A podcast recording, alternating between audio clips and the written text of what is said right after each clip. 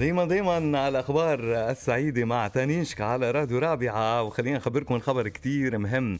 اعلن معالي سعيد محمد الطاير العضو المنتدب الرئيس التنفيذي لهيئة كهرباء ومياه دبي. تحقيق الهيئة أدنى مدة انقطاع للكهرباء على مستوى العالم عام 2023 بمتوسط دقيقة وست ثواني فقط لكل مشترك سنويا. لتحطم الهيئة بذلك الرقم اللي حققته عام 2022 2020 واللي كان دقيقة و19 ثانية مقارنة مع 15 دقيقة لدى نخبة من شركات الكهرباء بدول الاتحاد الأوروبي.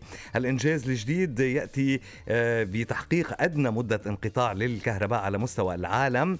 آه، يعني آه، شغلة بتتوج جهود الهيئة في الابتكار وإدارة المرافق والخدمات عبر شبكة ذكية ومترابطة تعتمد على أحدث التقنيات للثورة الصناعية وأيضا كمان في أعلى معايير التوافرية والاعتمادية والكفاءة والاستدامة إضافة إلى تعزيز مرونة ورشاقة الهيئة وجاهزيتها لمواكبة الطلب المتزايد على الكهرباء والمياه في دبي لتوفير أفضل مرافق لأفضل مدينة في العالم وهي دانت الدنيا دبي.